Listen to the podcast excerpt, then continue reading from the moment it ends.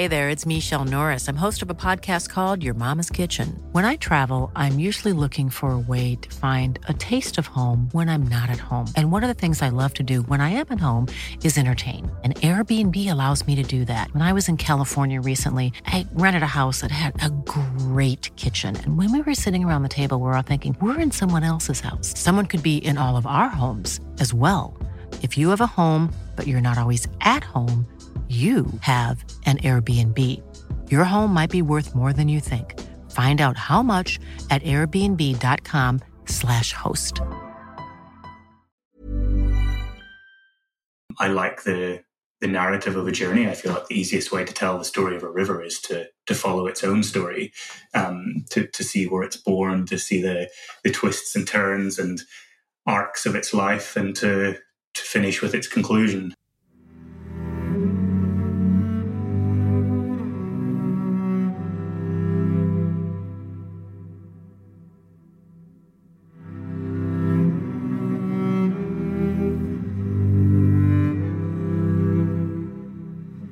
Welcome to the Adventure Podcast and this episode with Leon McCarron. Leon is a writer, broadcaster, and explorer. He's likely best known for his long distance expeditions, and over the past decade, he's travelled over 50,000 kilometres on foot. He's now living in Iraq, where he's working on multiple projects, including the creation of the Zagros Mountain Trail, which he co founded in 2022. In this episode, we talk about Leon's latest major expedition and the resulting book, Wounded Tigris.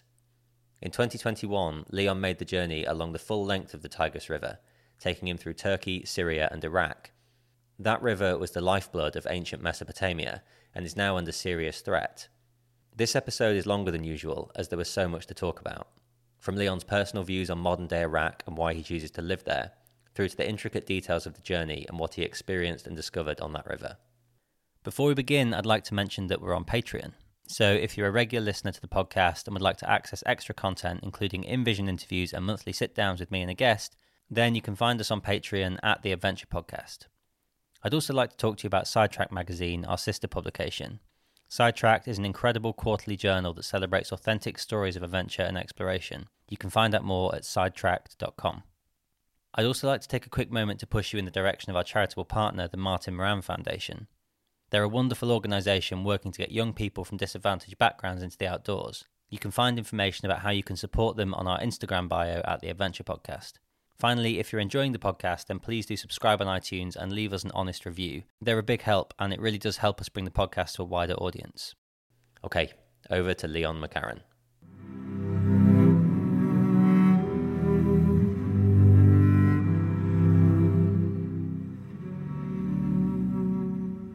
So, as I'll have likely said in the intro when I record it, um, you and I have spoken on this podcast before. So, this episode is very much not the life and times of Leon, it's um, about a specific journey. And I think an obvious and logical place to start would be to ask you to introduce your new book and talk about, I guess, the concept for it and the inspiration for it. Sure. Well, it's a pleasure to be back speaking with you. Um, the book is called Wounded Tigris a river journey through the cradle of civilization. And it's about the Tigris River, which is one of these two great rivers of civilization in what, at least in the, in the Greek times, was called Mesopotamia. These two rivers that start in modern day Turkey and wind their way through the mountains and down into an area that has also been called the Fertile Crescent. Um, and eventually they, they come together and run out into the, the Gulf, the Persian Gulf or Arabian Gulf and um, they I focused on the Tigris because I've been living in Iraq. The Tigris predominantly runs through this country. It, it strikes right through the heart of Iraq. The, the, the Euphrates, which is the other river, comes in too. Um, but uh, it spends a lot of time in Syria as well. And, and so the Tigris is the story of the Tigris in many ways can also be seen as, as part of the story of modern Iraq. And so my book was an attempt to follow the river from source to sea and to look at its past and present and future, to look at this river that fed the earliest civilizations on Earth, where the first cities as we know it came together, where the first written word was carved into clay tablets, where the first sailing boats were invented, where um, where the first beer was brewed, where the first love songs were written. Um, it's a place that really catalyzed a lot of the things that we still enjoy and, and consider a central part of our lives and societies today. So I wanted to look back at how, you know, this wonderful, simple, beautiful geographical feature like a river could be the the beginning of, of all of these things that, that we we enjoy to this very day. But also to see how that's changed um, over the ages. And, and one of the things that interested me about it was that I don't know about you, but but certainly for me, growing up in Northern Ireland, um, the, the Tigris and Euphrates weren't a central part of my education. Um, you know, I, I, I, probably knew their names. I, I, maybe knew, I'd heard of Mesopotamia, but it was not something that ever came up in, in what I studied. Um, the Nile, a little bit more, um, but, you know, even that wasn't uh, a huge part of, of what I was educated with. And um, I think it's, it's curious to me that this river, which has had such a, a big impact on on life as we know it, is not necessarily all that well known and isn't part of our curriculums, and at least in the UK, and I think in, in many other parts of the world too. So, so part of my ambition for this book was to, it's kind of a pitch to the readers as to, to why this river is worth understanding, um, why it's worth thinking about in that historical context, and then looking at, at at where it is right now, um, what it's gone through in the in the last twelve thousand years since um, people came down from the mountains and started to work with the river and um, and, and build their lives around it, uh, and also in the last decade with the the various things that we probably are generally much more familiar with in terms of um, the various conflicts and um, and other disasters that have fallen upon Iraq. Uh, and finally, to look at the future of, of what happens, what, what's at stake for all of us if we lose one of these great rivers of civilization. Um, you know, it, it, might seem that if a, if a river dries up a few thousand miles away from where you live, it's it's not great, but it, it might seem like it doesn't have a, a massive impact on your everyday life. But um, again, this is my pitch as to, to why it absolutely does and why we should all um, not just care about it, but but you know really um, really take action on it. So it was a it was a journey of discovery for me. Um, it was a book that I've been thinking about really since I first came to Iraq. Uh, Twenty, I first came in 2016, so I started thinking about it maybe 2018. It took over two years to put the journey together. Um, the journey itself was three months long um, from source to sea, which was around about 1,200 miles of river travel through Turkey, Syria, and Iraq with a, a, a changing team, but, but mostly a team of five. It was important to me that we had a team that had a mixture of um, local and international contributors, each with a specialization or, you know, a reason to be there. I, I very much wanted to see the river through the eyes of people who had a, a deeper connection to it. Um, so I made sure in Turkey to have Turkish and Kurdish colleagues, um, in Syria to have the same, and, and in Iraq to travel with young water activists and environmentalists. So that, of course, it's me writing the book. It's it's my it's always going to be my interpretation, but but I, I really wanted to to tell the story of the river, you know, through those who live on its banks and through those who long after I've gone, will will be forever, you know, wed to this river and to its fate. Um, and that was my attempt to to um, you know de, de, de decentralize myself from the narrative as much as possible. Um, so you know, I thought a lot about what travel writing means in this day and age for for a white bloke from Ireland to turn up somewhere far away and and write about something um, so this is my attempt at, at, trying to get some equilibrium on that. Uh, and and then it's taken a couple of years to write it. So it's been a it's it's not been a significant part of my life, which is never how it was meant to be, but it's often how these things work out. Yeah. And you know, you you raise some fascinating points in there. Some are logistical, which I'm interested in, and some are more kind of ethical or moral. And how much? And I ask this question wholly with kindness. Um, how much of this was a journey of self? How much were you wanting to learn about this place versus already knowing a lot about it and wanting to communicate that, or wanting to learn about it and then communicate it? I think it was um, it was never intended as a journey of self.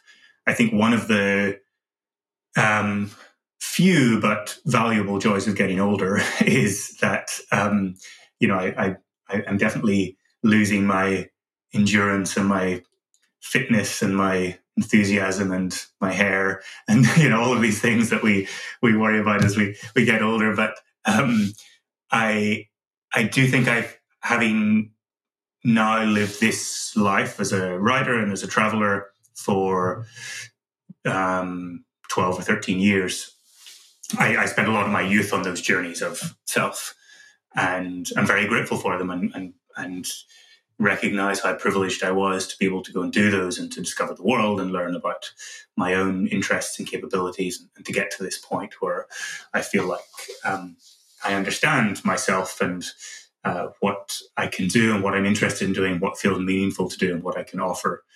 Um, and I, that was one of the reasons why I ended up living in Iraq when I first came here in 2016 to the Kurdistan region in the north. It was never the intention that I would end up moving here I was perpetually on the move. I had a, a base in London. I'd lived in a few other places briefly, but but I mm-hmm. liked moving. I liked traveling, and, and I suppose what I hadn't acknowledged was that at that point, after six or seven years of that sort of lifestyle, there was part of me that was yearning to put down some roots somewhere and and have some more of a base. I'm sure some people can be nomadic like that for their whole lives, but but I can't. And and I think it, in general we're we're not designed for that.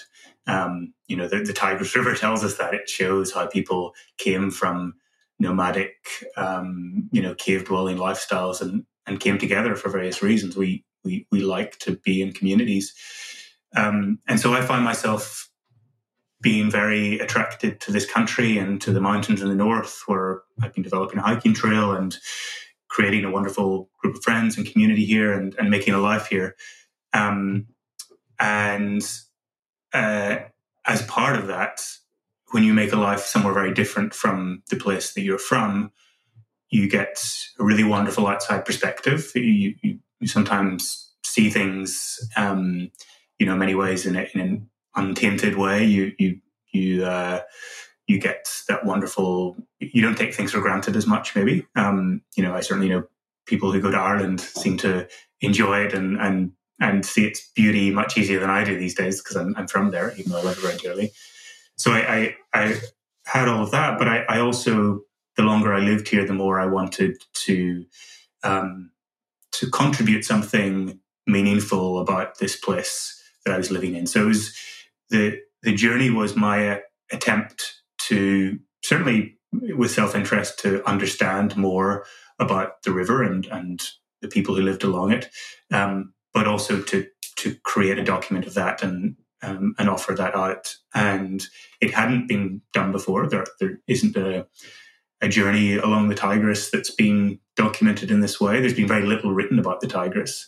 Um, no one's that I could find has travelled down the country, uh, down the river from source to sea since you know the, the Ottoman era at least.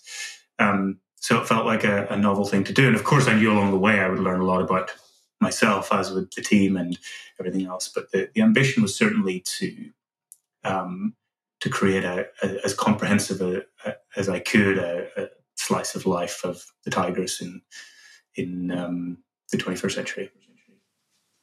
And how important was um, full immersion to you? I mean, I've heard about journeys like this in a way before, you know, traveling the length of a river, where actually what people do is they hire a Land Rover and they drive the 15 kilometers down to a settlement and then they drive to the cave and then they consider that a journey down a river. That isn't what you did. Is there a reason for that?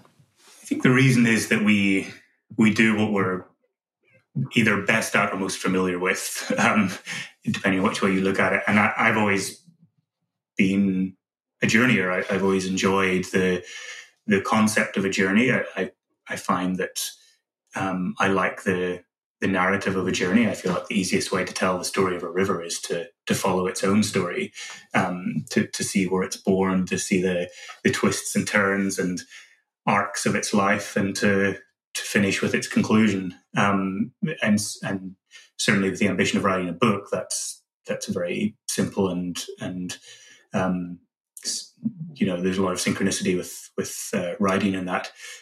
Um, it was a little bit different from some of the journeys I've done in the past, in that previously I was always very interested in moving as you know as, as slow as um, was clever or you know feasibly possible, as in using human power, walking, cycling, kayaking, um, feeling very connected with the place that I was traveling through, moving at the, the natural speed of the, the, the landscape, um, allowing myself to kind of fall into step conversation with people.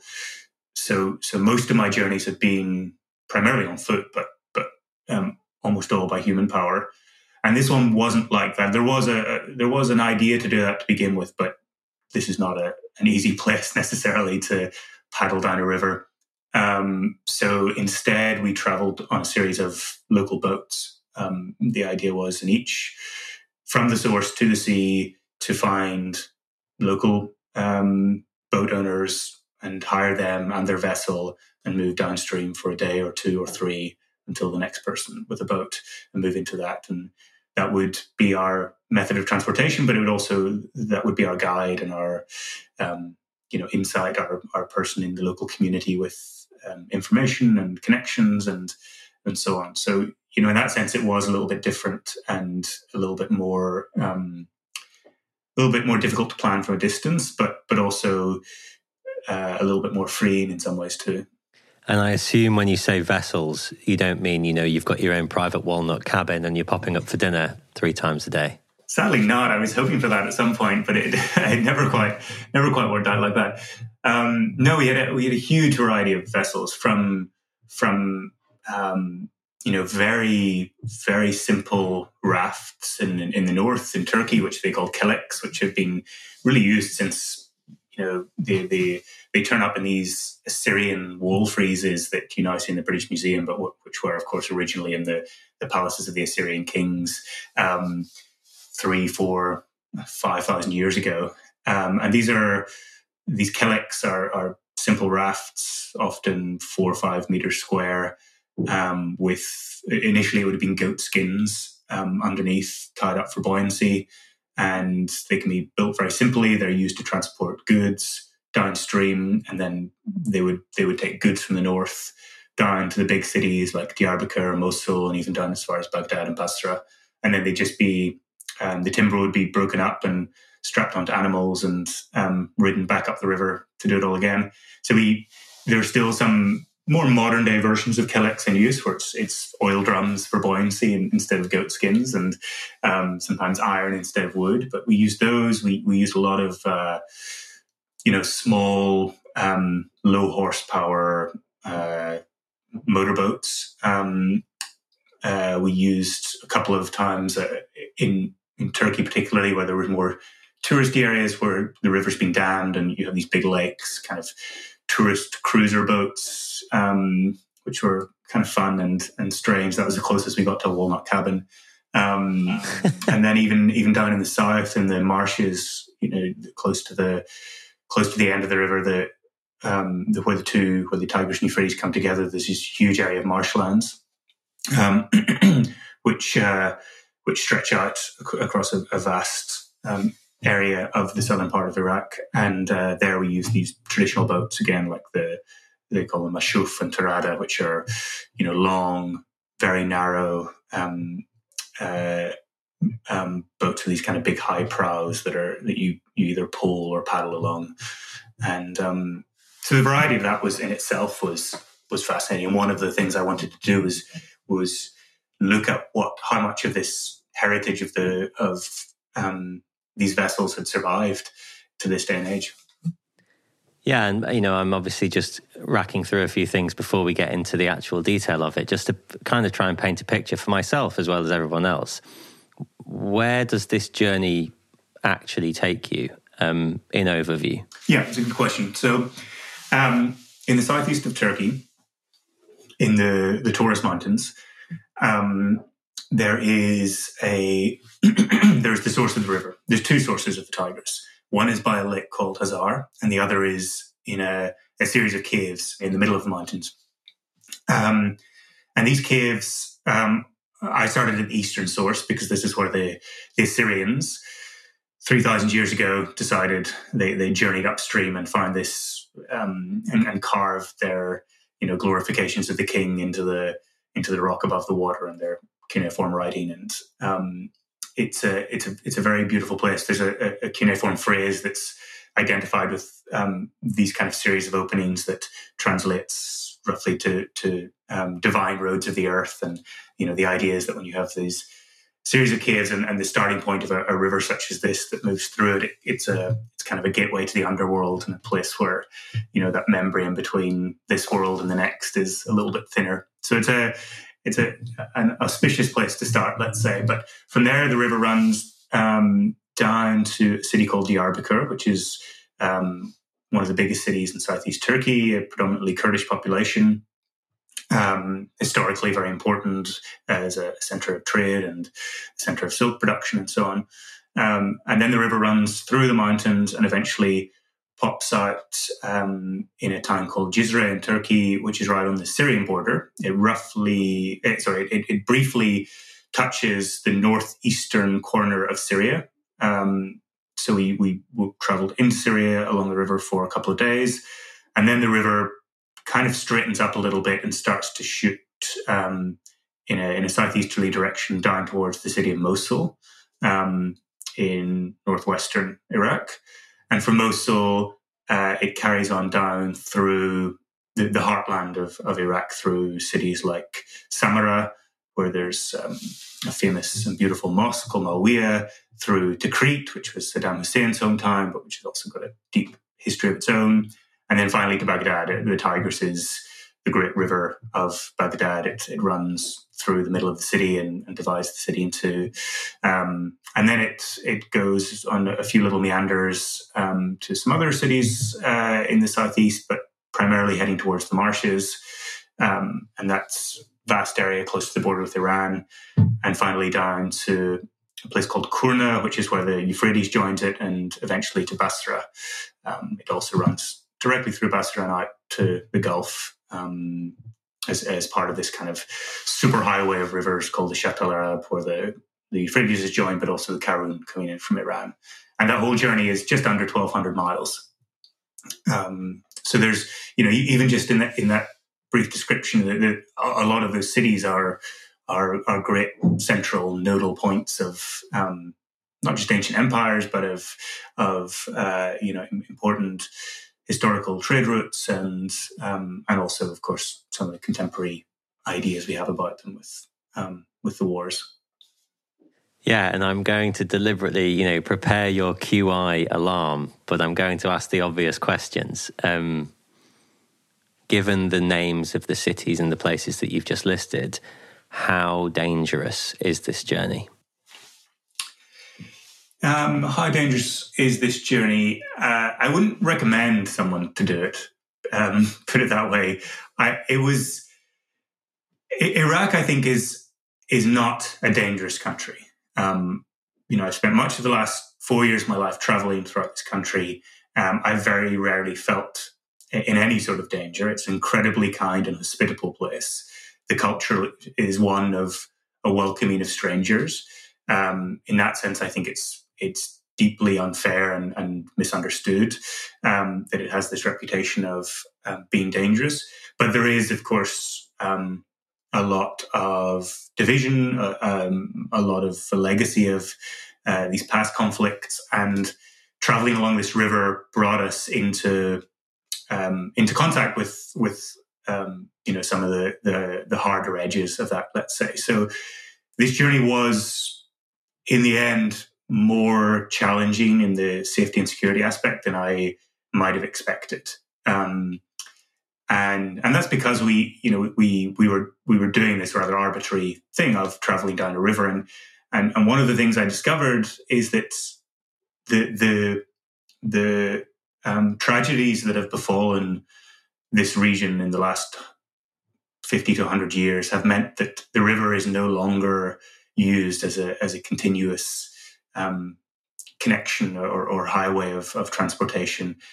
Um, it is segmented and fragmented, and, and different parts are controlled by different groups.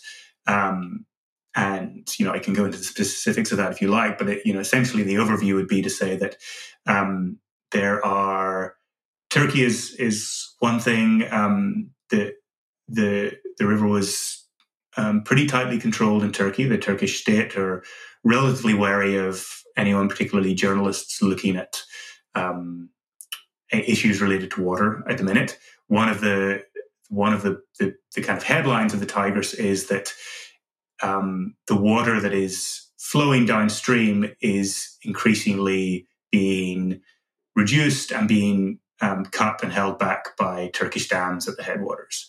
Um, so, in the in the absence of effective multilateral water sharing agreements, Turkey is um, damming and storing more water than it should, and, and leaving Syria and Iraq um, to to survive with a lot uh, a lot less than was um, prevalent in the past and, and, is expected.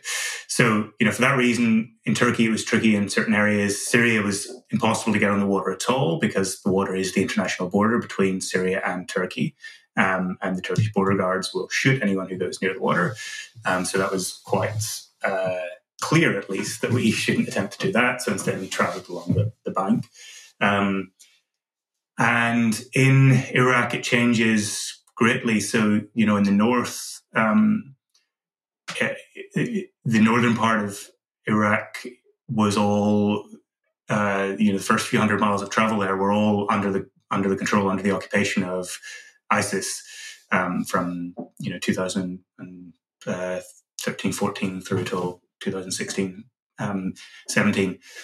So you know th- that's that's the, the, the predominant impression that one has traveling there is of a place still recovering from total devastation because of that. And so there are still remnants of of ISIS, very few, but but real enough that they um, are there, and the Iraqi military are very concerned about that. There are sometimes the the um, those uh, you know remaining um, small groups of of jihadists have been living on islands in the middle of the Tigris. Um, so we we had to be very careful. We had a um, military convoy um, alongside us for certain parts of the river, but there's also um, you know, since particularly since 2003 and the American-led invasion of Iraq, there's been a total fragmentation of power and control inside the country, and so the the, the federal government and and the military attached to that do not have um, control over the, the whole country. There are a, a large number of militia groups which um, initially started uh, as um, armed groups to combat ISIS and remove ISIS, but have since um, consolidated their power and taken control, and and and they do not operate under the same leadership as the, the federal military. So all is to say, in in at its worst, every mile or half mile, the river was controlled by a different group. Sometimes. Um, federal army, sometimes one of these militia groups, sometimes uh, you know a, a, different militia group um, under a, a different um, leadership, um, and then back to the army, and then and and so we'd have to get permissions from each of those. We'd have to be wary of um, you know any remaining militants that might be out there, and and I I I, I find I, that was a surprise to me. I, I, I didn't expect this journey to be simple, but it it did show me just how fragmented um, Iraq has become, and was that was very much in opposition to what I'd experienced as a traveler over the last four years. And um, you know, again, I think these these fundamentals of uh, of humanity are still very much present there, but um, the, the, there's a real vacuum of power and, and, and, leadership in the country. And it, uh, traveling down a river shows that in in all of its worst lights. Yeah, and I, I haven't looked, and maybe you know the answer. I mean, I'm sure you do. But if you were to look at the FCO advice for traveling to Iraq or the border of Syria, etc., I'm sure it would say don't go right now. And then obviously, yeah, yeah. And you've had this experience of living in a country for four years where you found it to be welcoming. It's become your home. You are friends with many people in that region and that country and again, I ask this with kindness and being deliberately slightly difficult, but to what to what extent do you think your experience of living there almost like lulled you into a false sense of security for what would follow as you travelled? I think the, the experience that you have of, or that I've had, let's say, of um, living, you know, in the Kurdish region in the north, but regularly traveling to Mosul and Baghdad and Basra and the marshes and these other places is a very different one because those places um, have got a great deal of security around them now. Um, they are used to having visitors, uh, internationals passing through, whether those are diplomats or humanitarians or even just tourists. Um, and you know, the, the, the uh, there's a normalization of of life and interaction that's happening there that's you know able to hark back to to all of these things that I think are more fundamental to people here. Um, but yeah, I, I, was I was curious about what would happen if I if I tried to do a journey like this, you know, through um, some of the more challenging strata of of um, what Iraq has been through, and it was pretty surprising to me, but you know, also maybe not so surprising to my Iraqi colleagues who were with me on the journey to to see that it was so hard and so complicated and, and convoluted and um, you know bureaucratic uh, as well. A lot of it was a bureaucratic hassle as much as it was a, a safety risk. And do you look back on it? I mean, I was going to say maybe just tell me the story, but you've written a book, so there's enough there for at least eight hours of conversation. But um, do you? I guess what I'm interested in do you look back on this as a positive experience? You know, everything you've talked about so far. I mean, I've deliberately thrown these questions at you, but there's some negativity to it, there's some surprise to it, there's the armed escort. Was it a positive experience? It's a, it's a really interesting question. Um, I feel you know, deeply privileged to live in Iraq. There's so much on this journey that we haven't talked about, and, and which we may, um, which is the the archaeological sites, the historical sites. You know, the the the Malwiya snail, snail shell minaret in the city of Samarra um, from the ninth century, which is one of the most stunning pieces of architecture I've ever seen in in real life um, the the city of Ashur, the, the capital of the Assyrian Empire, um, also on the banks of the Tigris from five thousand years ago, and the the ziggurat there that was once you know inlaid with crystal and lead. Um, the the various other parts of the um, of the the Assyrian, Babylonian, Akkadian, Sumerians that dot the river, plus the the many thousands of years that came between then and now and plus all of these, you know, the mountains in the north, the um, the, the marshes in the south, the, the kind of great empty um, plains in the middle where where this river just creates all this life along it. It's it's deeply beautiful. It's deeply moving and meaningful. um, but, I did I did leave this journey feeling, um, you know, heartbroken and, and angry for on behalf of of those who, who, who live along the river and, and who live in these countries because they've just been perpetually let down by their own governments, by the international community. Um, they've been let down. They've been ignored. They've been um, invaded. They've you know they've they've they've just gone through an unimaginable toil and um, and trauma. And and so you know writing this book and doing this journey was um, certainly the most, you know, if, if I may say, for, for me personally, the most meaningful thing I've ever done. Um, it, it feels like that to me. It's had the greatest impact on my life of anything I've done by by a huge by a huge distance. Um, and and so I feel so fortunate to have been able to do that because I, I, it is not easy. It's it's also one of the most difficult thing I've ever done is to plan and you know I didn't do it alone, but I, I, I say that on behalf of our team. Um, but as I as I look back on it, it was a really hard experience. It was one in which all of those beautiful things I described um, are overlaid and exist in parallel with you know all of these hardships too. And and as I was writing the book, I was I was constantly looking for hope. You know, where is the hope for the future of these countries and for the the 35 million people who live in the watershed of the Tigris? And there is hope there because there always is. Um, there is hope in those things that uh, I was talking about the the humanity um, that you find that that kind of thousands of years of um, of of looking after one another the hope comes in the fact that this is not just a place of conflict, but it's a place where historically people were brought together. You know, it's it's it's uh, it's not quite the center of the world, but it can feel like it. Uh, trade routes converged in this place. People came to be together there, and and so you can't rule out all of that. Um, I traveled with you know these two amazing young Iraqi activists and, and environmentalists, Hannah Ibrahim and Salman Khairalla, um, the, for the entirety of the, the journey through Iraq. Um, and they've dedicated their whole lives to trying to create a better future for their country and for their, their country folk. So, um, you know, there, there are people who are working really hard to change things.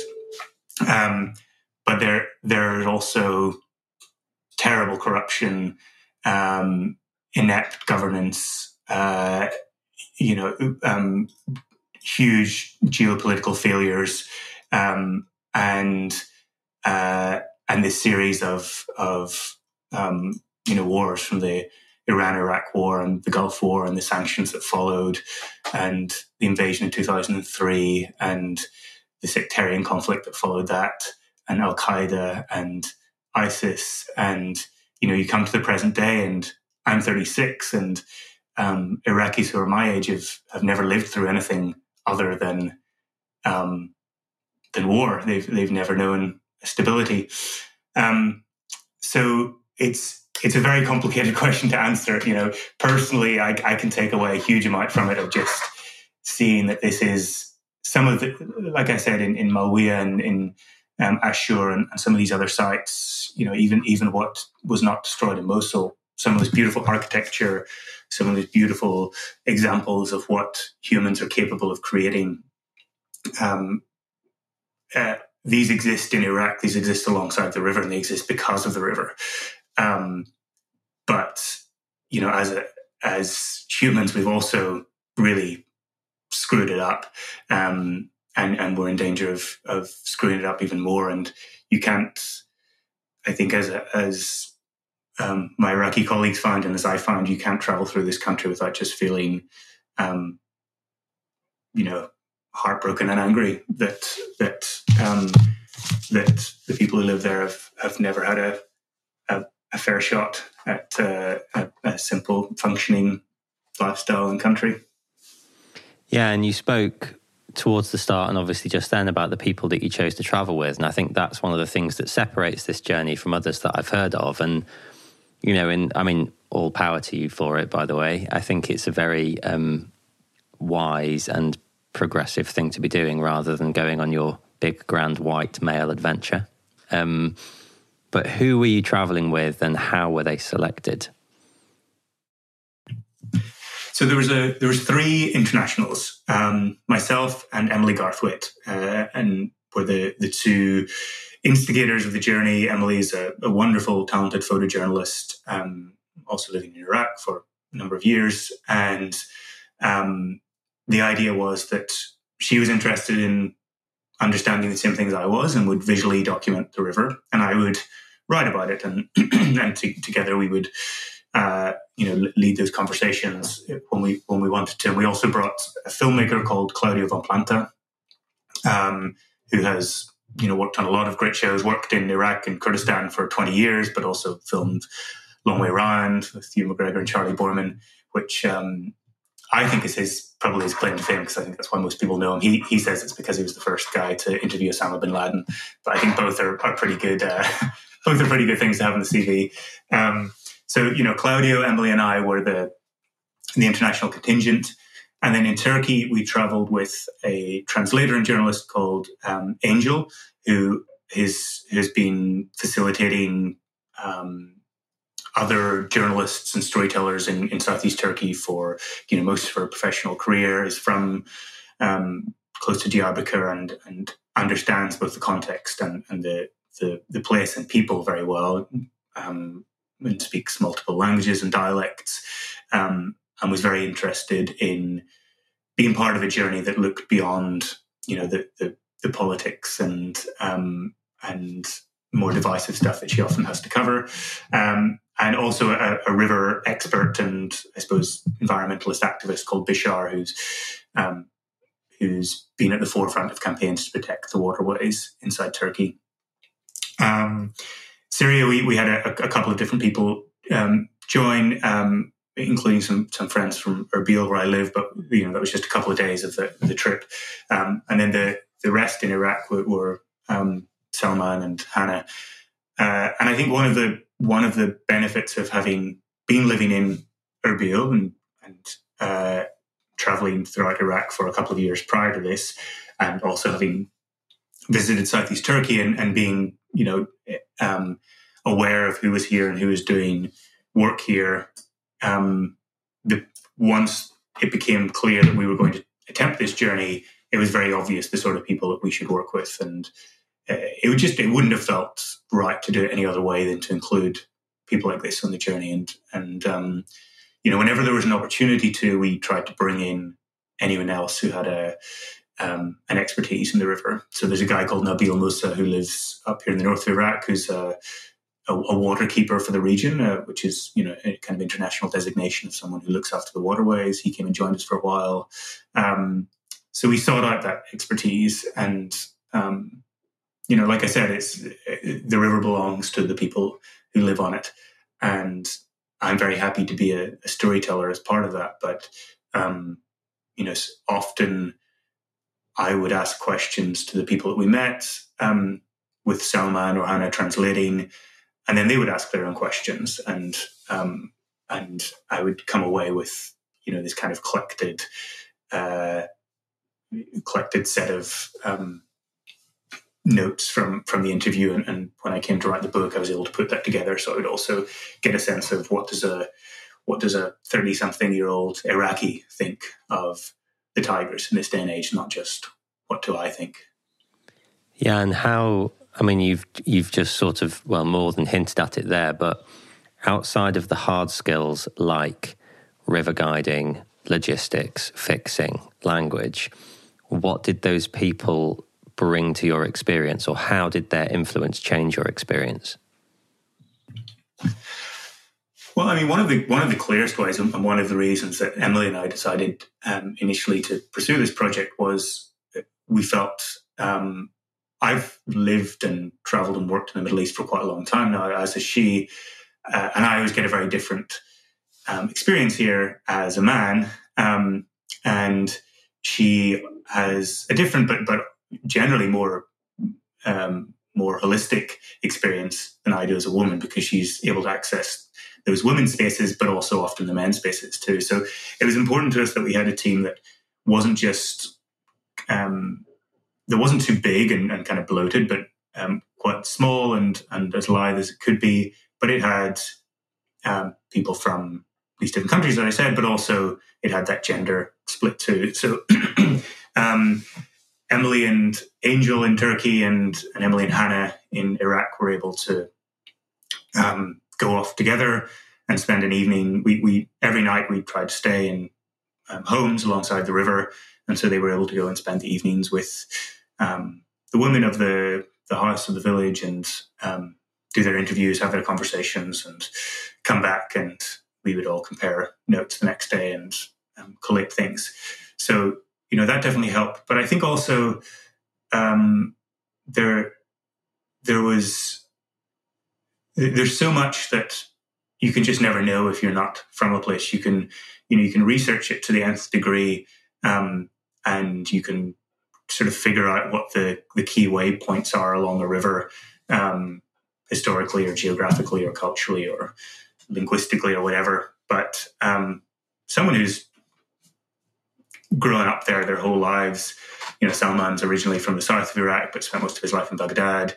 Um, Hannah was the same, um, spent most of her life in Baghdad and then moved to the north. You know, people like that know things and have an insight in terms of how they might ask questions or frame things that I just never could. Um, and they have a, a, deep inherent interest in the river. Um, so, you know, although one of their functions was to translate, um, it was it was never it would never work to have someone who was just translating out of you know as as a role. It had to be someone who um, really wanted to do it. So although the the concept was mine and and Emily's, it, it, it, the only way this worked was if everyone bought into it and considered it as a, a joint enterprise along a river. Yeah. So I think uh, a logical place to go with this is to actually just get you to tell me the story of the river and the journey. Almost, you know, start at the start and let's see where we get to. And if I have any questions, I'll pop them in. But otherwise, I'll sit back and enjoy. Sure. Well, it's uh, it um, the, the journey starts in a, in a in a really remarkable place in these these series of caves and um, and small streams and rivers that I, I described where where the, the springs that feed the source of the Tigris come from. Uh, and quite quickly, we hired some local boats in that area. Uh, we were able to drink directly from the source. We were able to float in one of these rafts through this long natural tunnel um, and out by these, you know, Assyrian carvings in the rock. Um, but quite quickly, we ran into the sort of challenges that would be um, prevalent throughout the rest of the journey, particularly after about 10 miles we were we had to come off the river because the um, the Turkish military would not allow anyone to be on the next stretch. Um, so we had to skip a section. I think in total we probably I worked out um, from my from the data I gathered that we were on the river about seventy percent of the time, and thirty percent involved detouring around problematic sections. So, um, you know, it's still I think seventy percent is is pretty remarkable that we managed it, but thirty percent is also a lot not to do, and it, it kind of shows. Um, how challenging certain sections are. But so that was the first time we encountered that, and that was to become a, a feature. And the second thing we encountered was that within 30 or 40 miles of following this, this very nascent um, fledgling river, we ran into an area where the water began to slacken and broaden and um, and turn into the the lake that was formed behind a or the reservoir that was formed behind a dam.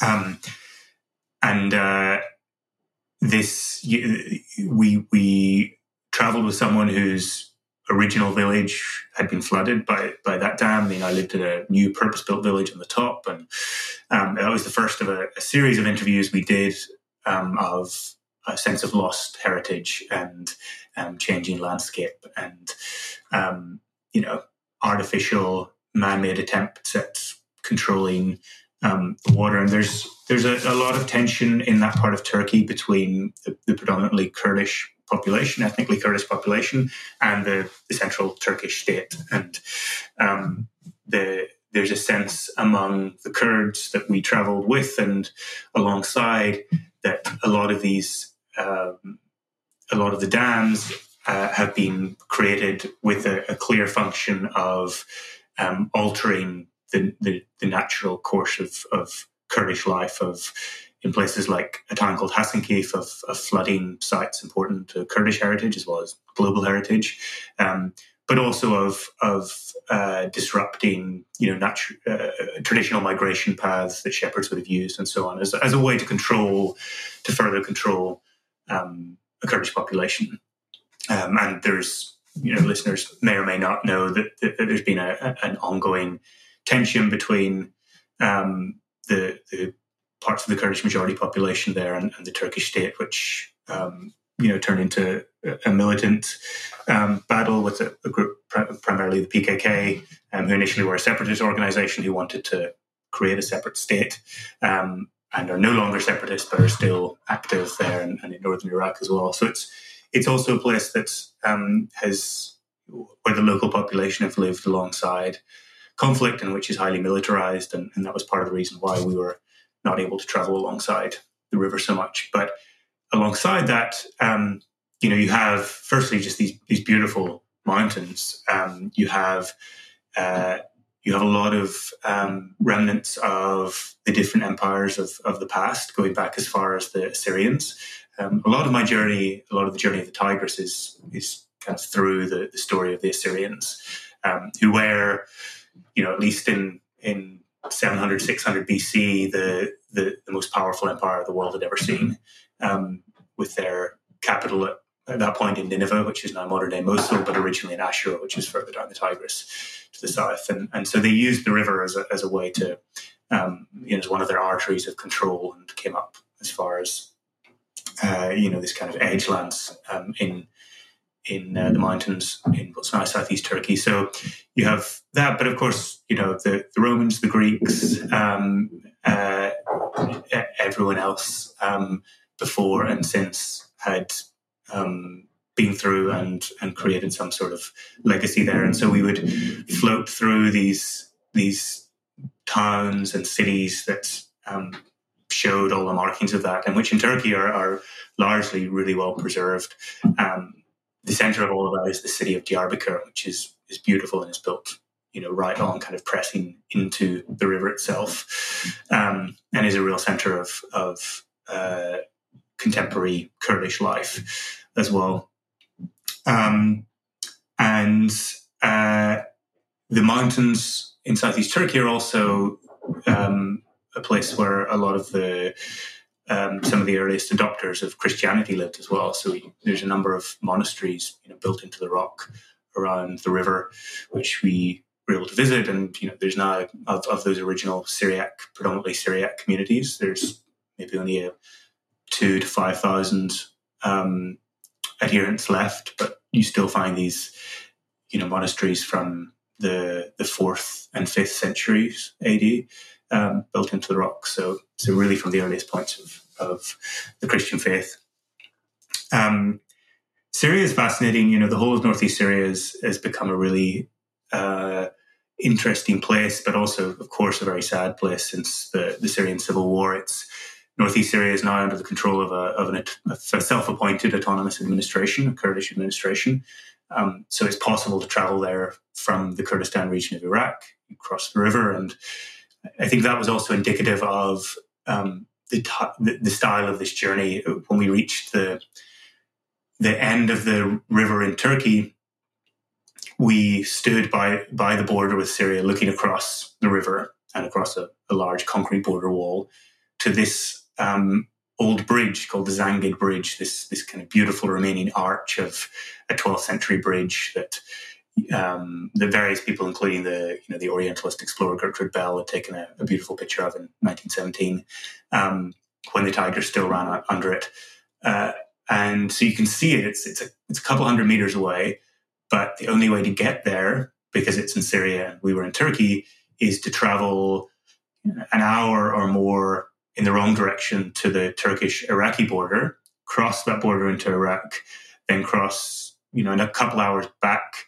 on the Iraqi Kurdish side to the River Tigris, to the crossing point, apply for permission in advance, have it all signed off by the um, administration in northeast Syria, cross on a um, on a, on a pontoon bridge over the Tigris, and then drive back up um, alongside the river to this bridge. It took us about two and a half days to do that. You know, and if you were to walk in a straight line, you'd be able to do it in 10 minutes. Yeah. Um, but just in my some of my own experiences of traveling in these sorts of parts of the world, pre-approved permission is not always a guarantee of access, right? Did was that ever an issue for you? Yeah, yeah. I mean, all the time. Um, actually, Syria was the one place it wasn't. The, the Syrian administration are, are, pretty welcoming of journalists because they're they're trying to um, convince you know the world of of their um, of the validity of their control. So so they're pretty happy for any press they can get. Um, you know, you still have to have all the correct paperwork, but um, Turkey was tricky. Claudio was always really frustrated in Turkey because it was really hard to film anything. Um, he wasn't allowed his drone, which made him very upset. Uh, and Iraq, we, you know, as part of our preparation, we we we spent best part of a couple of years trying to build the right connections, and we eventually did. We got a very high level of access, um, which which did help us at least in the federally controlled areas. Um, but you know, we still were constantly running into uh, challenges, and, and and part of the, the issue is, um, whilst we felt our journey was a uh, one that was important to make, if a if a, a a military official is telling you that you can't go to a certain place because there might be, you know, a threat from jihadists, from ISIS, um, you can't really argue. And uh, the last thing we wanted to do was put anyone in jeopardy, ourselves or any of the soldiers with us, or, or anything like that. But we also got a sense sometimes that that was just using an excuse because we were kind of a, a pain in people's arse. You know, we were just um, they were trying to get on with their you know important jobs and we were this bunch of weirdos traveling down a river so it was sometimes hard to know when to push back on things and sometimes when to just say yeah. That seems like a legitimate reason not to be there Hey there, it's Michelle Norris. I'm host of a podcast called Your Mama's Kitchen. When I travel, I'm usually looking for a way to find a taste of home when I'm not at home. And one of the things I love to do when I am at home is entertain. And Airbnb allows me to do that. When I was in California recently, I rented a house that had a great kitchen. And when we were sitting around the table, we're all thinking, we're in someone else's house. Someone could be in all of our homes as well. If you have a home, but you're not always at home, you have an Airbnb. Your home might be worth more than you think. Find out how much at airbnb.com/slash host. Um, so to, to spend a couple of days in northeast Syria was great. And then, you know, the city of Mosul is such a a beautiful, fascinating place. It's um, it's it's been so devastated by ISIS. Um, the old city, which was the the central part of it was 60 to 80% destroyed. Um, still, a lot of it is um, rubble and, and, in ruins, but it's a, it's a city that was rich in culture before, and, and, and that's bouncing back really quickly. There's these huge kind of flagship projects to rehabilitate.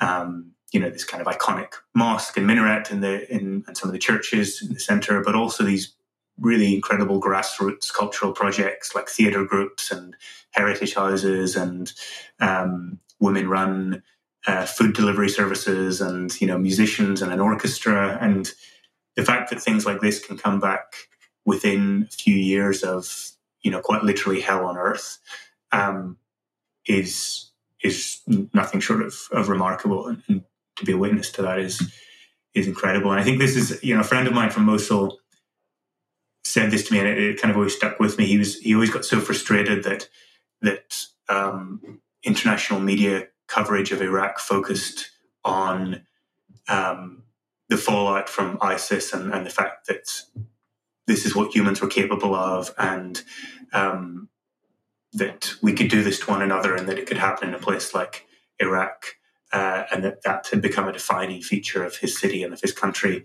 And he kind of always said, I mean, look, that's one part of it for sure. But but the other part of it is that wherever you are from in the world, whatever your background, whatever you've done, um, you can come here and someone will, within seconds, bring you into their home, um, invite you for tea, invite you to stay, and extend to you a, meaningful, warm, and and you know completely um, genuine, uh, all-encompassing sense of, of hospitality and of looking after you. And, and he said he was always frustrated that that never got understood. That um, to him that was one of the key character traits of um, Iraqis and of Moslawis and um, things like that get forgotten about when there's such a, a present layer of um, devastation on the place. Um, so Mosul was was beautiful, and Uh, and the river, the, the, the river between Mosul and Baghdad is the trickiest section. That was where we had a lot of the military support. Um, we came down through the cities like uh, like Tikrit, where Saddam Hussein was from, where his you know vast complex of palaces is still there, but now mostly lying in ruins. Um, we met, we heard. I mean, it was it was it was a pretty traumatic experience, honestly, for us as well, just traveling through there. In, if if I may say that, of course, it's for people who live there. It's it's um, you know m- many factors higher than that. But but hearing these stories every single day of what people have lived through, not just in the last five to ten years, but before that, is it really takes a toll on you. But you know, even within that, there's always these these stories that that remind you of um, of the other side of it. I, I think the one of the most meaningful to me was the story of a woman called Qusay in a, in a village just outside Tikrit, who um, uh, there was when ISIS were kind of sweeping across the country and um, had captured this military training base at a place called Speicher and and carried out this horrendous massacre of young um, Shia Muslim recruits. Um, those who had escaped it had fled upriver, um, being chased by ISIS, and, and they were on one side, and her her village of Al Alam was on the other side, and she saw these young, terrified men who'd just seen their friends being killed and knew that knew what was going to happen to them. She saw them arriving in their, you know, in, in small groups of two or three or five or ten, and so she um, she began bringing them across the river. She sent her son in a boat. Um, she eventually got some other people from the village to come out and find some guns and provide some covering fire, and um, and she she sweep these people across the river uh, into her home and clothe them and feed them and hide them and provide protection for them. And she saved somewhere between 50 and 80 lives by doing that. Um, and there's there's no need for her to do that. There was she was also, of course, you know, um, I think a lot of Iraqis get frustrated that so much uh, emphasis is put on the sectarian divide too, because that's a relatively recent thing since 2003. But you know, she was Sunni, they were Shia, um, but um, you know, of course, none of that matters when it comes to saving a life. So to to sit with someone, you know, under a tree outside her home and, and hear this story of just a few years ago of of her putting her life at risk and her family putting their lives at risk to save all of these young men is a, very moving experience, and I think something that deserves to be remembered and acknowledged as much as um, as much as any of the the the um, you know tragedies and other devastations of, of the war. Um, and the river, of course, you know, the, the, these are these are this is all part of the fabric of the story of the river. At that point, it was you know quite literally a boundary boundary between life and death for these young men, um, and and she you know, provided this kind of bridge of of safety and security. Um, uh, and then in the south, the, the river is a little bit simpler to travel because between Baghdad and and the Gulf, it's you know it's it's um, it's predominantly Shia, so so there's it, it, hadn't been controlled by ISIS. It's it's a little bit simpler in terms of um, you know, any of those divisions, um, and uh, there's there's again very uh, numerous sites of of fascinating um, heritage along its banks. Um, you know the the ruins of a an archway in a city called Taq Kasra, which was a you know kind of third to sixth century capital of the Persian Empire, um, which is still there. So much of this is unexcavated, um, like the, the, the city of Ashur that I keep talking about. Um, it's uh, the the custodian of it, the man who looks after it and, and, works for the, the State Board of Heritage and Antiquities there, reckons that you know ninety percent of the site has never been excavated, and all of these graves of the Assyrian kings are unexcavated, and um, you can just imagine what lies beneath the earth still. Uh, um, but in the south, you have the, the, the, major feature there is the Iraqi marshes, which the, the writer Wilfred Thesiger wrote a great book about called The Marsh Arabs, which some listeners may know. It's uh, um, I'm sure you do. Yeah, it's a it's a I think it's a it's a classic of travel writing, and and it was really interesting going there, um, having been a, a, great fan of Thesiger in my youth, and, and now seeing him in you know slightly different through a slightly different lens. He was, of course, a, a, a great um, colonialist, and um, he travelled in a very he travelled in a in a very certain time um, and in a very certain way.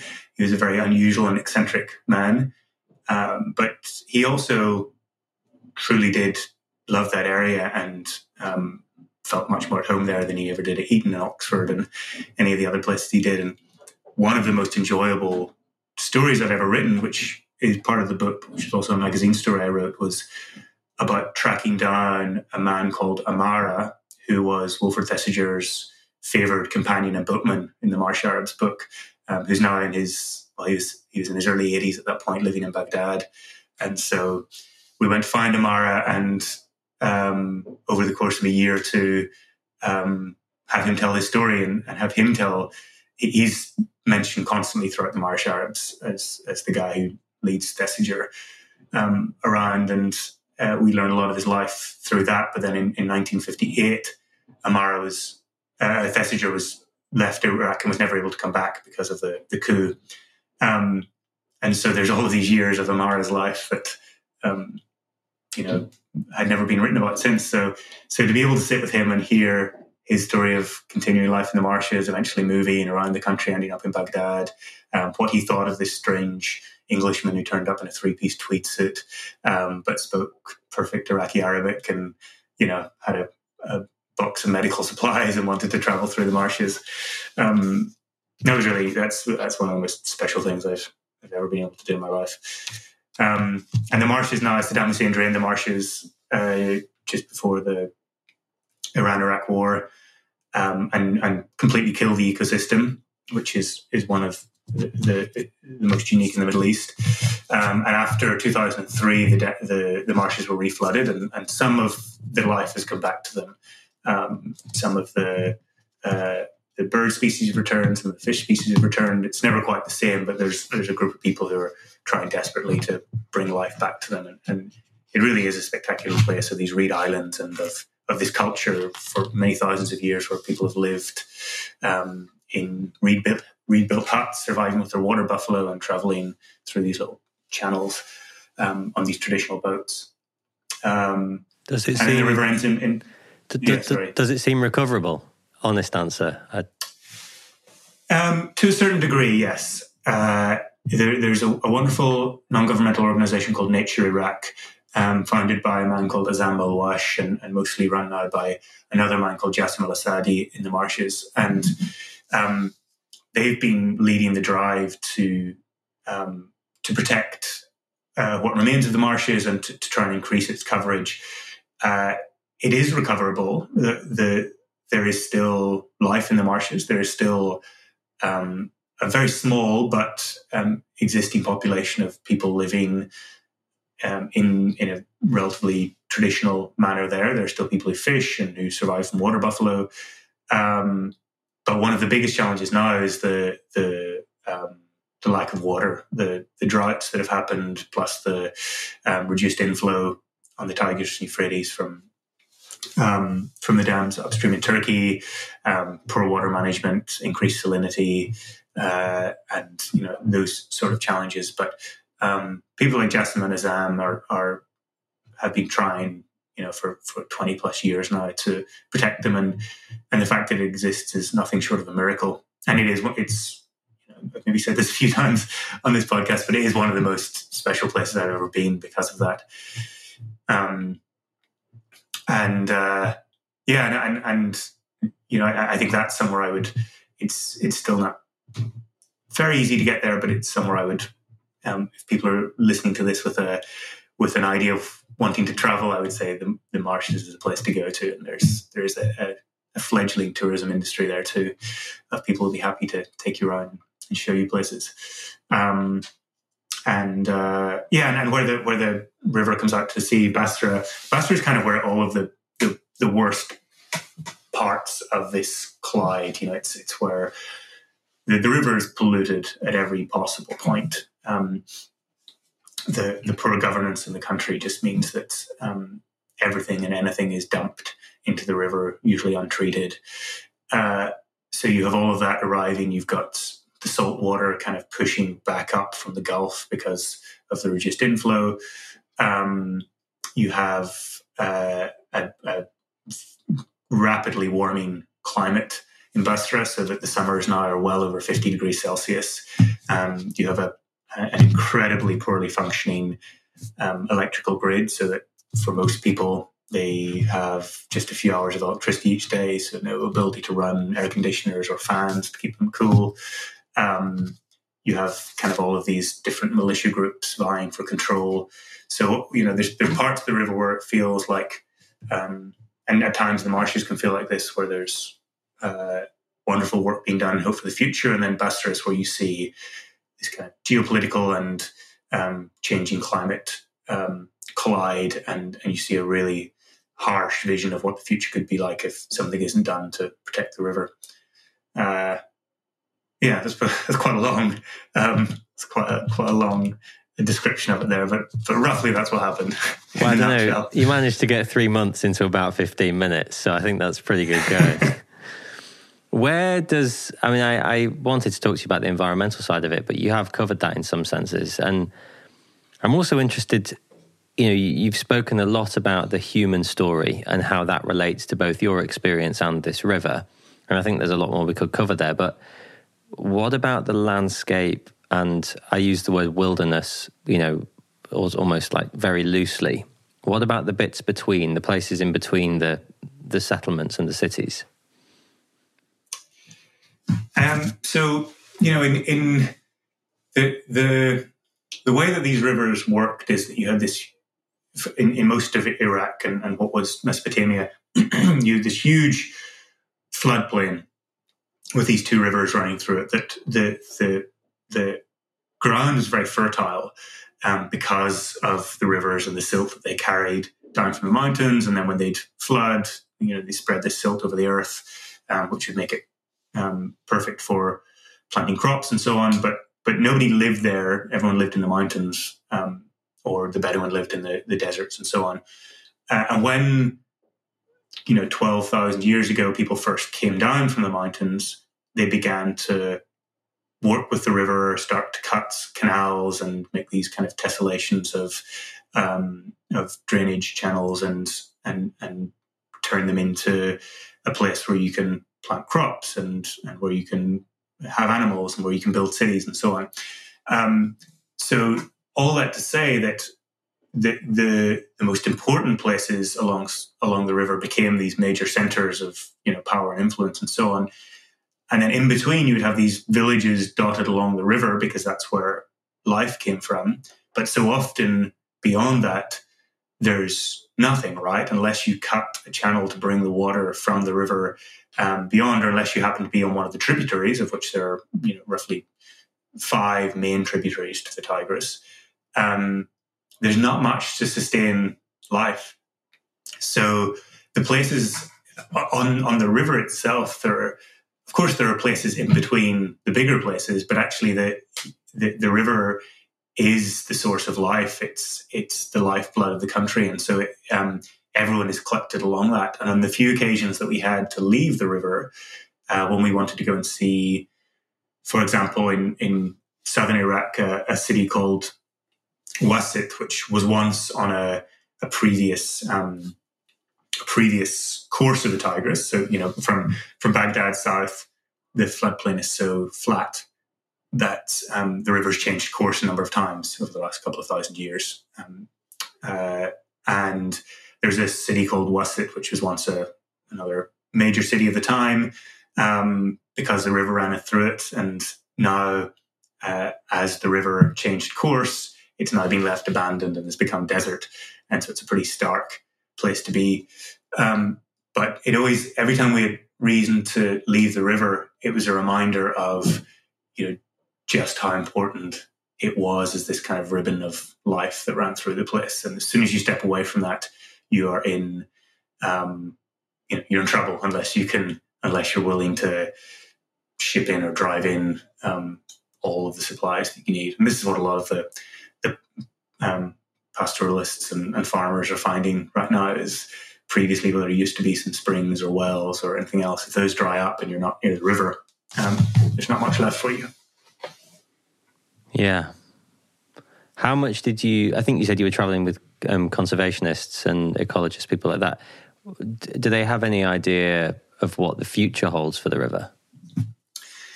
Um, future is pretty stark for the river as as we stand, uh, and that's what one of the, the, the things I want this book to do is to to kind of be a, a call to arms of um, the fact that this some of the, in, in some of the the starkest predictions the the southern end of the, the river may start to to dry up and no longer reach the Gulf within the next 10 years. Um, and, you know, we're all acutely aware of um, how poorly we're doing to, to reach our climate goals and, and to keep within the 1.5 degrees of global warming. Um, but but you feel all of this even more acutely in places like Basra. You know, it's it's. I always think that um, if it, it feels uh, it can feel. I think this is part of the challenge is to to getting people to understand and buy into this idea more broadly. Is that if you don't really notice it, it's just a slightly warmer summer in in London than it was before. Um, it, you know, it, it, doesn't dramatically change your life, but if you live in somewhere like Basra, you're you're already feeling it um, every second of every single day. And so, so the predictions are, are pretty um, harsh for the river, but that's not to say there's there's not hope. Um, if things are changed, if uh, the government in Iraq, in which there is a new one right now, if they were to, for example, um, implement wide widespread changes in the agricultural systems to stop wasting so much water um, and very archaic, uh, very, very archaic farming practices. Um, if they were to replace a lot of the infrastructure in the country, if um, a water sharing agreement was to be signed with Turkey that released a, a, a more fair amount of water. Um, all of these things could dramatically change the situation with the Tigris and those who live along it. Um, but I, I, you know, I think it's it's it's at a really critical stage, as are so many parts of our planet right now. You know, we we talk about um, we talk about point to no return and uh, I, am not sure exactly where we are on the Tigris. I like to think that there's still much that can be salvaged, but um, and there's lots that can be done. The, whether those things are likely to be done, who knows? But I think my purpose as a writer is to try and bring those to the fore and and you know highlight the work of those people I travelled with who are reporting on this every single day and how it changes. Yeah, no, I, I, totally agree. And I think in some senses, you know, I've been trying to calibrate where on the journalist spectrum I sit as a podcast host. And, you know, there would be a very easy avenue here for me to Disneyfy this whole thing and we could just focus on all of the wonderful positives. But I'm conscious of not doing that. And there's a question I want to ask you, which, you know, if someone's listening to this on their Sunday in an armchair, probably isn't their favorite thing. But, you know, were you disappointed by this journey in any way or not? Yeah, it's it's really it's been really hard for me. I think as I, I came, I was someone who, you know, grew up in a very rural part of Ireland. Um, eventually, you know, got the idea that it'd be nice to see the world. Traveled off on bicycles and wandering, and went looking for the beautiful parts of the planet, and saw them, and met wonderful people, and you know, find my way to where I am now through all of that, through wanting the wonderful, beautiful, exciting, life enhancing experiences. And now a lot of the work I do has that. Of course, it, there's lots of elements of that, but you also you see a reality and and there's a, an obligation and responsibility to report that. And um, I do find it a little bit hard sometimes is to find the best way to communicate it. Um, I find it hard writing the book. That's why it took me, you know, two years to do it. Um, because uh, this journey was in 2021 that, that we traveled down the river. So it's it, the reason it's taking me so long is trying to find a way to communicate the reality of this, but not just to, you know, depress everyone to the point at which I think if you if you just throw too much bad news at people, they'll switch off. Um, I think you have to somehow balance it out without losing the the, the veracity of what you're trying to say. Um, so your question was, did you know, did I find this journey disappointing. Um, I didn't. Uh, I, I, found it traumatic. Honestly, it's it's taken me the best part of a couple of years personally um, to process a lot of what I saw and heard and was part of, and um, and that's never been something I've I've had to deal with before. I know journalists who work in really challenging environments do find that, but um, it was really it was really hard. It was really hard for all of us, and I think all of us have, uh, in in our own ways, have have taken a long time to recover from that. Um, but I wouldn't say it was disappointing. It was to a certain degree we knew what we were setting out to do, and we believed it was worth it. Um, and uh, I still believe that, and I and I also believe in the the importance of balancing every part of you know tough reality things are in a bad way news with um, these are the these are the, the things that we're capable of as humans and this is what we built in the past and this is maybe what we can do again in the future if we wisen ourselves up. Um, i think so yeah it was it was rough. Without um i mean i was going to say without philosophizing but i'm very much a um, talentless armchair philosopher. It kind of just you know, the river is, I mean, I was going to say it's a metaphor, but maybe it's not. Maybe it's more literal than that. Of you look at the civilizations that have come and gone along that river and the way that it's changed, the things it has experienced and the things it has seen, the way it's bounced back, recovered, hasn't, etc. I think we're very guilty as a species, and there's some really good books about this, about our inability to think long term. You know, we just see now, we just see the next 10 years, we just see the next 30 years the river's been here for a really long time. Humans have lived on it, traveled down it for a very long time. And you're much more qualified to comment on this than me, but 30 years isn't much. What's going to happen to it in the future? And I mean, that's slightly rhetorical. You know, I'm not asking you to guess, but I don't know. Is that a healthy way to look at it? It can be. I mean, it certainly if, if it um, if it if it brings it into you know stark relief to look at it that way, um, then I think yeah, it is. And and and one of the things I think that you know I want this I want the book that I've written to be something that people can read to understand more about the river specifically and the history of these countries that it passes through and the history of the people who live there and the, the situation for people who live there now. But I also think um, to look at it more broadly, the reason that this river is in so much trouble is because of you know the the avarice and carelessness of mankind. Like we've done this to it and we've done this to it very recently. And if we don't stop doing it to it it will dry up. And if if we can mess that up here in the birthplace of civilization where water management itself was pioneered then we're capable of doing that anywhere. You know we can mess anything up. Um, and so I think that should be a warning that we all take heed of. Uh, that the reason this river matters is because um, because it is this custodian of all of, of, of, a kind of shared global heritage. But also, if these things can happen here, they can and will happen elsewhere too. Um, and and the quicker we kind of catch on to that and halt that and change our practices at a at a um, whichever level we want to look at it, at a policy making level or at an individual community level, the quicker we do that, the more likely we are to to protect and create a better planet and a more sustainable one for our for the next generations. Yeah.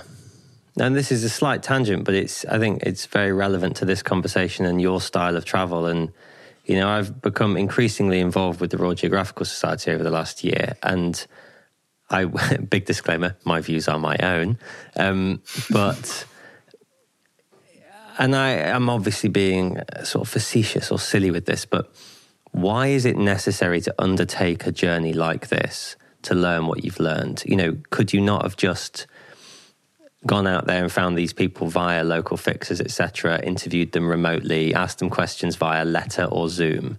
Why do you need to immerse yourself? And I'm going to use the the A word. You know, it is an adventure in and of itself. It is exploration. I would absolutely argue this is exploration. Um, why is that necessary?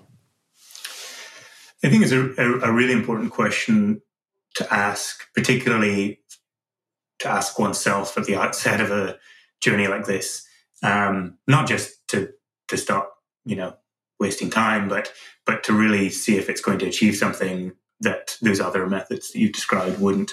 There's been a lot of really great journalism written about the fate of the Tigris and Euphrates by people who are doing that, who go to one or two sites or who, who do in depth um, reports or who um, have a specialization and are able to, to write more broadly based on data, based on remote work. Um, but I think the I think stories are very powerful. Um, I think the story of the river is the story of a body of water that starts in the mountains um, and runs out through the plains to the sea. I think following that and being connected to that um, is a very natural way to write a longer form piece about it, like a book. Uh, and it also connects all of those parts of it to give the broadest possible picture.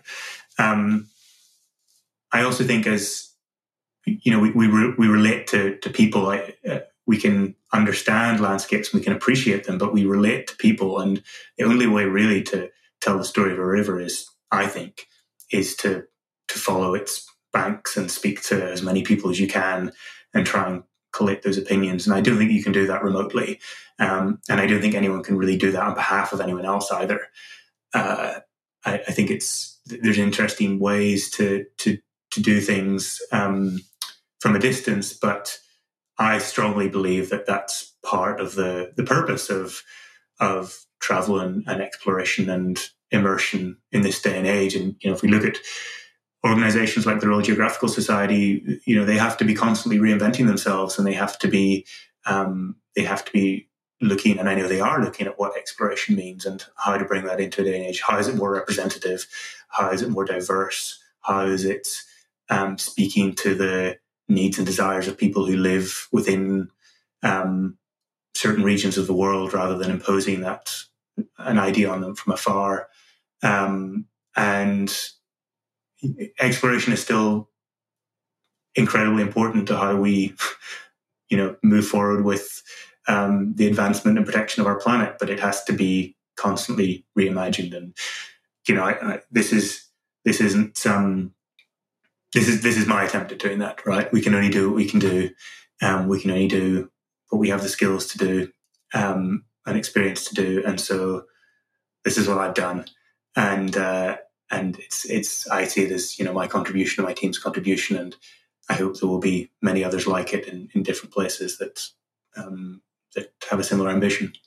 Well, I was I was actually going to mention this to you afterwards, but let's do it online. And if you say no, I'll take it out. but um, I'm going to start a very unofficial, informal book club on the podcast. Um, and I was going to suggest that this was our first one. And then maybe you could, if you're up for it, or get a group of people to read it, and we could do a little Q and A afterwards. But no, it's um, Brilliant. Just, I mean, yeah, it'd be fun. Yeah. And you know, I, I, haven't read it, which is what led me on to say this. But it's very obvious to me that what you are doing is a lot and more than enough. And you know, I think it's it's nice that you say and talking about this a bit more with people, we can only do what we can do, and that is enough. And I think that's a really important message when we face such major problems and hurdles, and that that feeling of like that overwhelmed nature of, oh my god, there's so much to fix and so much to do in so many different fields, whether that's human, whether that's environmental, whether it's a combination of both. Actually doing something is, you know, the purpose that we find in that and the pleasure that we find in that. Um, well, it makes us happier, better people, I would argue. Um, and so to ask you a question rather than just rambling, um, I can't remember exactly what you said. I, th- think it was, um, you think this is the most important work you've ever done? Or was that the phrasing you used? Um, in, in what yeah. way, if yeah. it is the most important work you've ever done, in what way has this experience changed you as a person and a writer, a professional? Yeah, well, I think it's I think it's the most meaningful work I've ever done. Um, that was the word. In that that that is something that uh, within myself, um, I feel like it's it's brought more meaning to my life to be involved in this project. Um, whether it's not the, whether or not it's the most important, I suppose remains to be seen because that's a more external uh, aspect of it, and and I would like it to be important. I would like it to have an impact. Um, I would like it to be part of an ongoing, uh, an ongoing, you know, open source project along the river um, to tie in with some of these groups and you know the group Salman Run, Sammat Dijla, who are, who are continually attempting to protect the river with their network of people. Um, so I, I um, that's what I hope for it. And uh, uh, some of that is not out of my control. I've, I've written the best book I can, and um, and uh, I'll put it out to the world and see what comes back.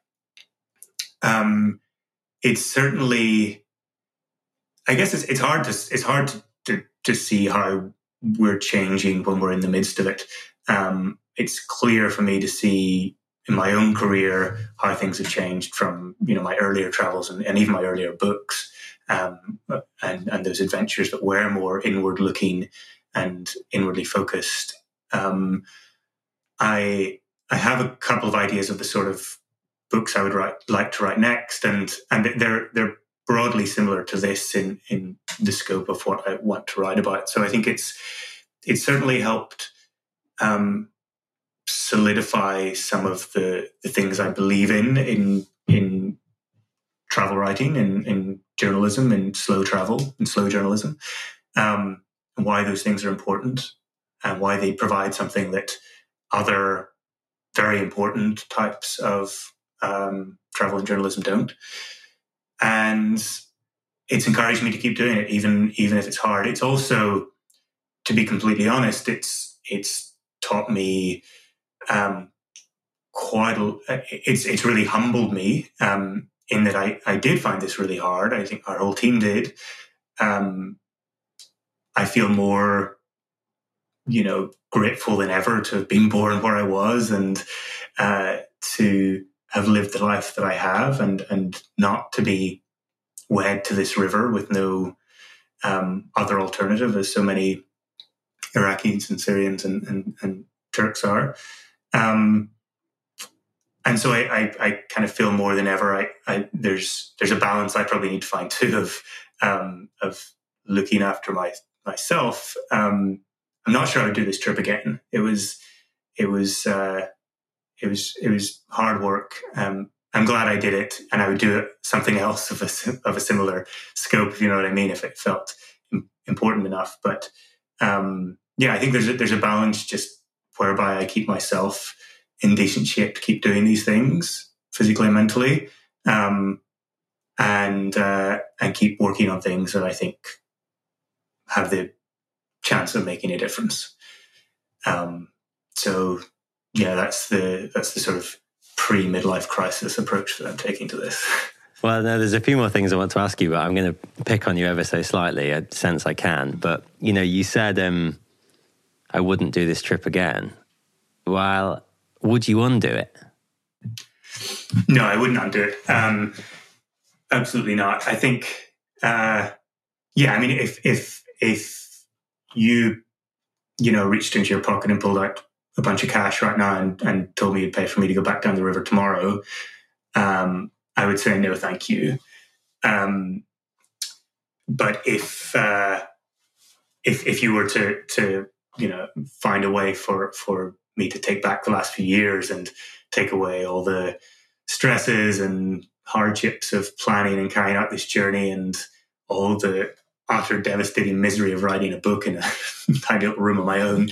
Um, no, I wouldn't. I'm I, I, I'm really glad that we did it, but because of what it entailed, um, I yeah, I'm I'm I'm glad it's done, and I wouldn't do it again.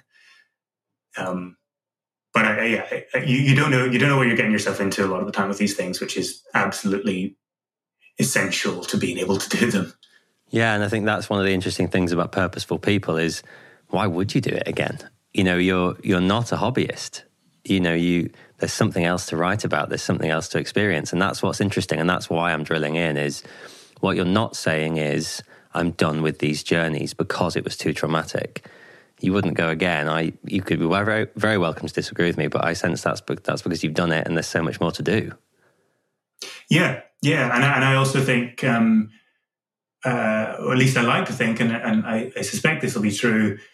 Um, I'm at a point now where I I the, the idea of throwing myself into something completely new and unrelated to this is is quite scary, and I'm, I'm sure I'll do that at some point. But I'm also either forever, or at least for a very long time, going to be connected to Iraq and to the river. I still live here, and um, and so I'm going to have an ongoing relationship with that, and I, I want that to be the case. I want to be continually doing what I can, continually writing about it, um, and and updating you know my work on it and so on. So so it's the book is the first part of that, and and I don't need to go back down the river in order to um, to understand that. I've I've done that. I can see the kind of fundamental um, beauties and challenges of it, and I can do the rest in a in a in a more simple way. Um, and then alongside that, I, yeah, I do hope I will have something new to throw myself into uh, as well.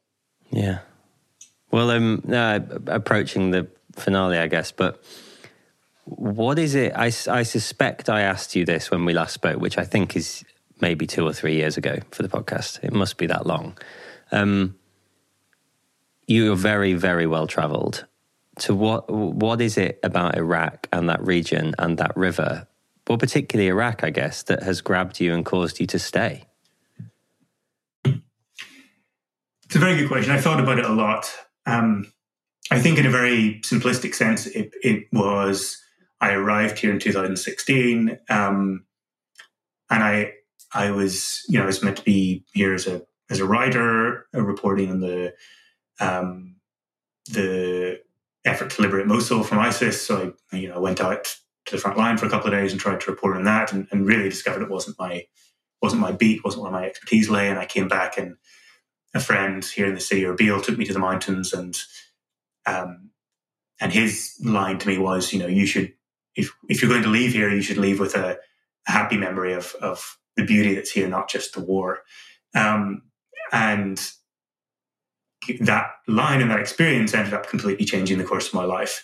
Now, was it because they they were the most beautiful mountains I'd ever seen? Probably not. They are. I think they are up there. Um, it's an incredible landscape. It's an incredible place. But I think it was a point in time in my life where I was maybe looking for something more meaningful, or um, I wasn't finding fulfillment living in London and constantly traveling. And to be somewhere here, I'd, I'd just written a book about the establishment of hiking trails in other parts of the Middle East, and I saw these mountains that were had these layers of history and culture and faith and which people had been walking back and forth across for millennia, um, and in which there was no contemporary hiking trail that reimagined those and used them as a way to heal the landscape and bring back pride and opportunity to people. So I think uh, all of those things coalesced with my own with the point in life I was at, and you know, eventually led me to think maybe I should try and make a new life. And um, uh, and the river idea came about because as I was living here, you know, I, I, I, was trying to understand the country more, and everything in the country was strung out along the river. It was the thing that bound everything together, and so I, I felt like if I'm going to really understand Iraq and where it's come from and where it's going, I should follow this river. Um, so we can never predict where life will take us, and that's a large part of the beauty of it.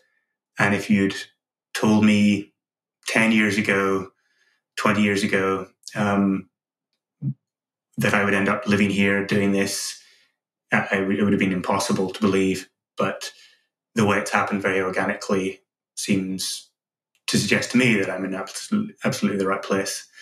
Um, and whether I'll be here forever, who knows? I, I, I, suspect not. But for right now, it's it's where I want to be, and um, and you know, I think where I find a lot of personal fulfillment and meaning as well as broader than that. Yeah, I was about to ask. I, I, very, very rarely ask people what they're going to do next, and I'm not going to ask you now. Um, but I was going to ask whether or not you plan to stay, but you've gone there. I think I'm fascinated, and this is just personally, I guess, by what's your daily life like? What can you, I mean, almost, can you describe the place that you live to me and what it's like to live there? Yeah, so I live in a city called Erbil, um, which is in the Kurdistan region, northern Iraq. Kurdistan region semi-autonomous, so it has its own government, and um, it's uh, it's connected to, but but not entirely part of the rest of Iraq. It's seen as much safer. So you know, if we go back to um, what you said earlier about the the Foreign Office advice, this is amber as opposed to um, red. But it's it's an incredibly safe place to live. Um, there's you know probably ten thousand or more internationals living in the city, humanitarians and diplomats and so on. Um, the center of this city is a 7,000 year old citadel. This was one of the three major cities of the Assyrian Empire. It's called Arbela back then, which has now become Erbil. Um, uh, the population are predominantly Kurdish, with you know smaller groups of Assyrian Christians and, and others. Um, it's a city of about three million, uh, and it's a very big, busy, noisy, modern, and in in some parts incredibly wealthy city. A lot of oil money. So I live on the 16th floor of a modern day high rise building um, outside my window, I can see construction of more high rise buildings. The city is full of these rapidly built um, apartment blocks. There are, um, you know, in, in, certain parts of town, there are more Mercedes G class wagons and Lamborghinis and Ferraris and Porsches than I've seen anywhere else, maybe outside of, you know, Dubai and the street outside Harrods. Um, there's, there's, it's a city with you know a great disparity between the rich and the poor, but it's um, it has aspirations to be like Dubai, I would say, in in certain ways, uh, but it, it, it never quite makes it. Um, and uh, about half an hour drive north of here is this band of mountains that I've spent most of the last few years of my life in. Um, and so, where I am geographically to the north is uh, Turkey.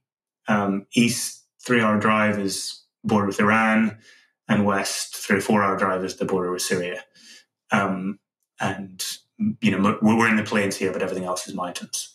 And so my day to day life is, for the last couple of years, has been blocks of writing from my desk, looking out over the city here, um, and blocks of time out in the mountains, developing this long distance walking path called the Zagros Mountain Trail, uh, and you know going to going to a pub quiz um, in a in a in a bar in the Christian district. Um, uh, you know, going to restaurants and um, pubs and uh, cafes. You know that, that, are pretty similar to anywhere else the world around, but also being able to walk down into this um, old citadel and bazaar area as well and have a, a, very different experience. So it's a place that you can you can make whatever you want of from it, and that's why it's kept me here for a few years. It's, I mean, I, I was going to say it's so funny. I don't know whether it's funny or whether it's awful. And I'm very happy to admit my Western white naivety and prejudice.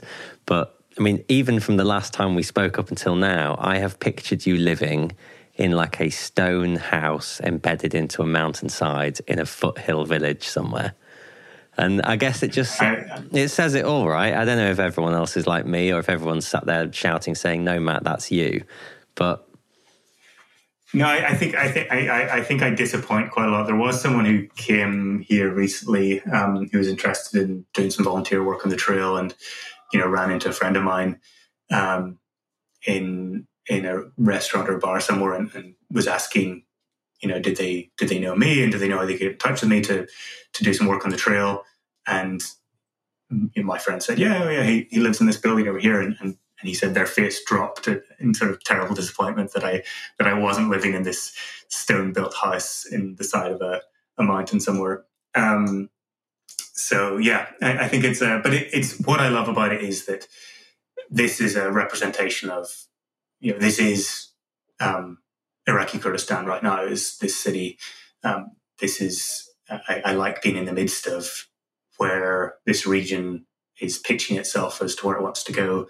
But a large part of my time is spent in the mountains, in these very rural villages, developing relationships in those communities to create homestays and find local guides so that this trail we're building can can have a an infrastructure that people can walk and stay and you know experience all of that. So for a few days or a week at a time, I will stay in um, village homes with people and and try and deepen those relationships and try and understand those places. And and then it's nice to come back and come to a you know a relatively um, sort of sterile clinical apartment block where there's running water and you know where I can get all those luxuries and um, I'm definitely at an age and point in life now where if there's luxuries on offer, I don't want to deny deny them to myself all the time if there's no need to. Yeah, yeah. Any fool can suffer. Um, yeah. Do you speak the local languages? Um, I've been learning Arabic for about four years now. I still take three lessons a week here, so it's it's at a, a reasonable level, I guess. Um, and I take some Kurdish lessons. I would say I'm, I'm, my Kurdish is pretty poor, uh, but my my colleague for the trail, Laween, speaks all the uh, you know, all three major dialects of Kurdish here, and I understand enough to you know have a quick chat with someone about this and that. Um, so yeah, that's been another fun part of it. Is is the particularly Arabic. Arabic such a rich, um, incredible language, and and whilst I'm still you know after four years at a very early point in my journey through the language, it's just every week I um, I feel more connected to things because I understand a little bit more of um, you know the cultural context through it. So that's been another great part of being here. Yeah, I envy that. I've been having an Arabic lesson a week for about two years at this desk, and it is going mm. terribly. But I mean, I'm you know I'm 34 years old. I'm not six and fully immersed, and but it's you know it's fun. Yeah. But yeah, it is. It is fun. I mean, if you immerse yourself, you, you learn quicker. But I think even just even an hour a week is better than nothing, right? And you um, yeah, you still some stuff still sticks, and it's it's just a way to get your brain to think about it. And it is. It's a beautiful language. I've, I've really enjoyed learning.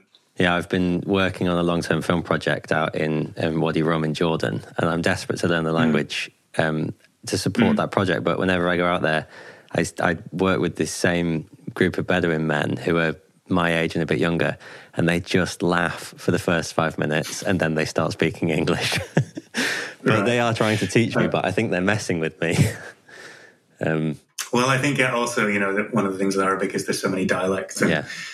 There is a very distinct kind of, well, many distinct Bedouin dialects as well, which often are, are much more sound, much more guttural and, and gruff and have yeah. sounds that, you know, some of this um, the more Levantine dialects in, in the rest of Jordan and Syria and so on don't have. And I find that hard. Yeah. To to speak and understand it even after all this time. Yeah, yeah. No, we're wildly off piste, but um, I'm enjoying it. I, you know, because it was such a last time since we spoke. Um, you are still working on this trail. You know, how long is it? When will it be done? What's the plan with it? yeah, it's um, it, it has been a while. It, it's uh, I guess it's been well, it's been going in some form since 2016, at least since the conception of the idea. But 2019 was when we first got funding and, and started to formalize it. Um, it's called the Zagros Mountain Trail. It's 220 kilometers long in its current form. Um, it runs from a, a, village called Shush, which is kind of due north of Erbil in the mountains, um, and it can run in either direction, but but primarily we've intended it to run um, from west to east. So it runs uh, for 14 days and walking, 14 stages to the base camp of Halgurd Mountain, which is the highest mountain in Iraq and in Kurdistan. Um, so it passes through 35 plus communities. Um, and, you know, there, there'll be different itineraries that walkers can follow. They can do it in those 14 days, or they can do it faster, or they can do it slower as they like. Um, at the minute, we're running weekly walks on the weekend, taking groups of people from this city out to different sections of the trail. There's actually one happening today um, while I'm here. Uh, and um, we run a couple of weekend walks, and we hope that by the autumn, it will be open for uh, group tours um, run through certain um, providers that we have got relationships with.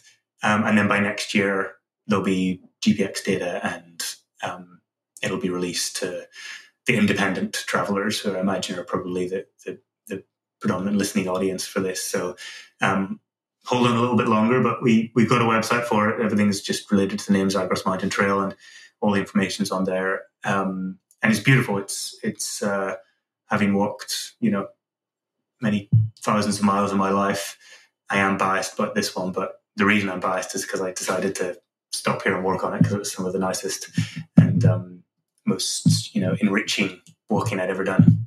Amazing!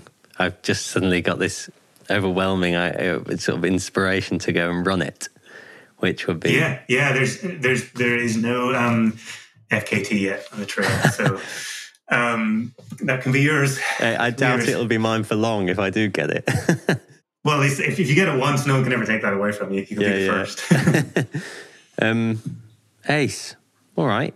Oh, no, what we have to do, you have to tell everybody where they can get your book and when they can get it. Ah, yes. um, this is the, the, thing I'm worst at. Uh, so the book is called Wounded Tigris. It's available from the 6th of April and it's available from um, all good bookstores in the UK and uh, online, in store, anywhere you like, but you should be able to find it under Wounded Tigris. Amazing. Ace, and as per last time, I end all of these podcasts with the same two questions. I'd love to see the correlation and see whether your answers have changed and whether you can even remember. But um, the first one is what scares you? Writing a bad book is what scares me. Um, yeah, or at least not getting the message across that I want to that I want to get across. I've thought about that a lot in the build up to publication, which is probably inevitable. But um, if I maybe if I make it more broad, I guess uh, you know, poorly representing the, the, the sort of messaging I want to share is maybe what scares me right now. Um, plus getting shot at on rivers. that one's in the past now. Oh God, we didn't even talk about getting shot at. Um, no, maybe that's for another time. Yeah. Um, what brings you hope? Um, community. Community is is the primary thing that that brings me hope. The the way in which people can work together to create something beautiful and wonderful, uh, which I live every week here in the mountains, and you know live throughout this journey with people along the river, um, and which I see back home in the UK and Ireland as well. But um, the power of community to make change is a really special thing that I'm learning more about every year. Amazing. Right. That was a long one, but a good one. We'll leave it there. Thanks very much. Thank you so much.